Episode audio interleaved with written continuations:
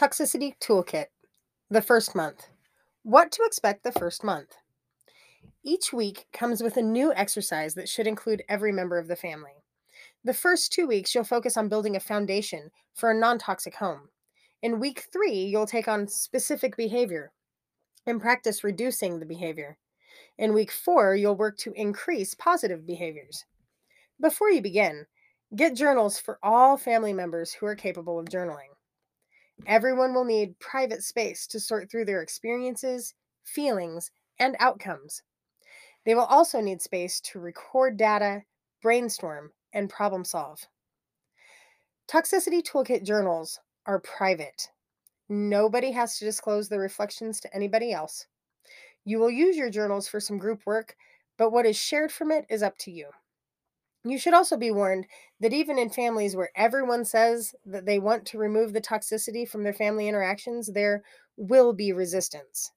Remember that resistance comes from having something to lose and reducing, reducing the toxicity.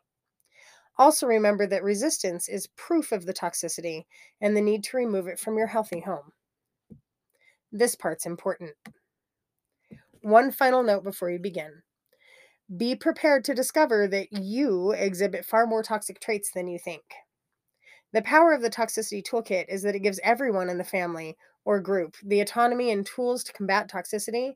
We are all participants. Before you begin, be willing to confront your own toxicities. Be willing to hear from others how your behavior affects them.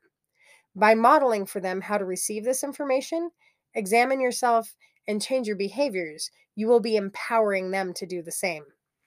It will hurt. It stings when we're called out about our behaviors.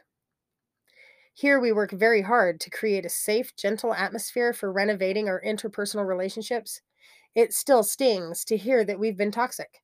It still stings to realize we cause others discomfort it's completely freeing to discover that in place of that discomfort, we can experience the deep, rich, meaningful relationships that we deserve. Begin with introspection. Whether you've decided to detoxify your life for yourself or if someone has asked you to undertake this journey, I recommend beginning with some deep introspection. Think about your relationships. Are they everything you want them to be, or are they good enough? Before you begin, ask yourself the big question How am I contributing to the toxicities in my relationship? If you've just dismissed this, disregarded it, and think that you have nothing to work on, you are probably contributing to the toxicity in your relationship. Yes, even if you're convinced that all of your relationships are completely healthy. If you see no toxic behaviors in yourself, if you don't regularly hold yourself accountable for transgressions against others, you might be the source of the toxicity. If you're unwilling to do anything about it, it may be for many reasons that are complicated to understand. Is it because you're you're unwilling to loosen the control that you gain from maintaining the toxic behaviors or because you're embarrassed?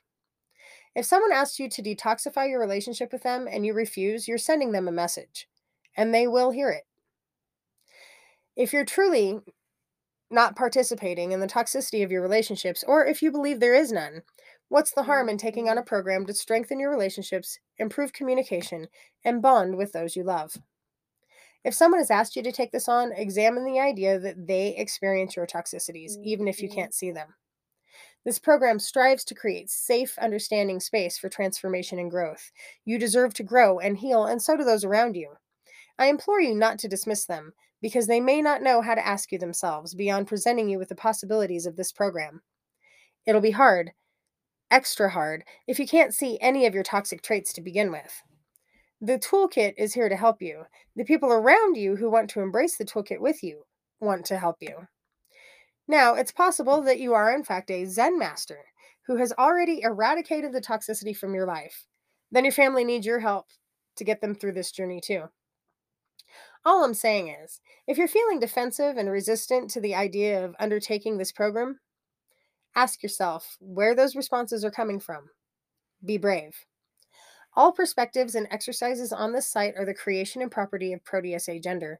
If you find anywhere in this site content that you find ableist, sexist, racist, or otherwise harmful to a population, please alert the creator at proteusagender at gmail.com.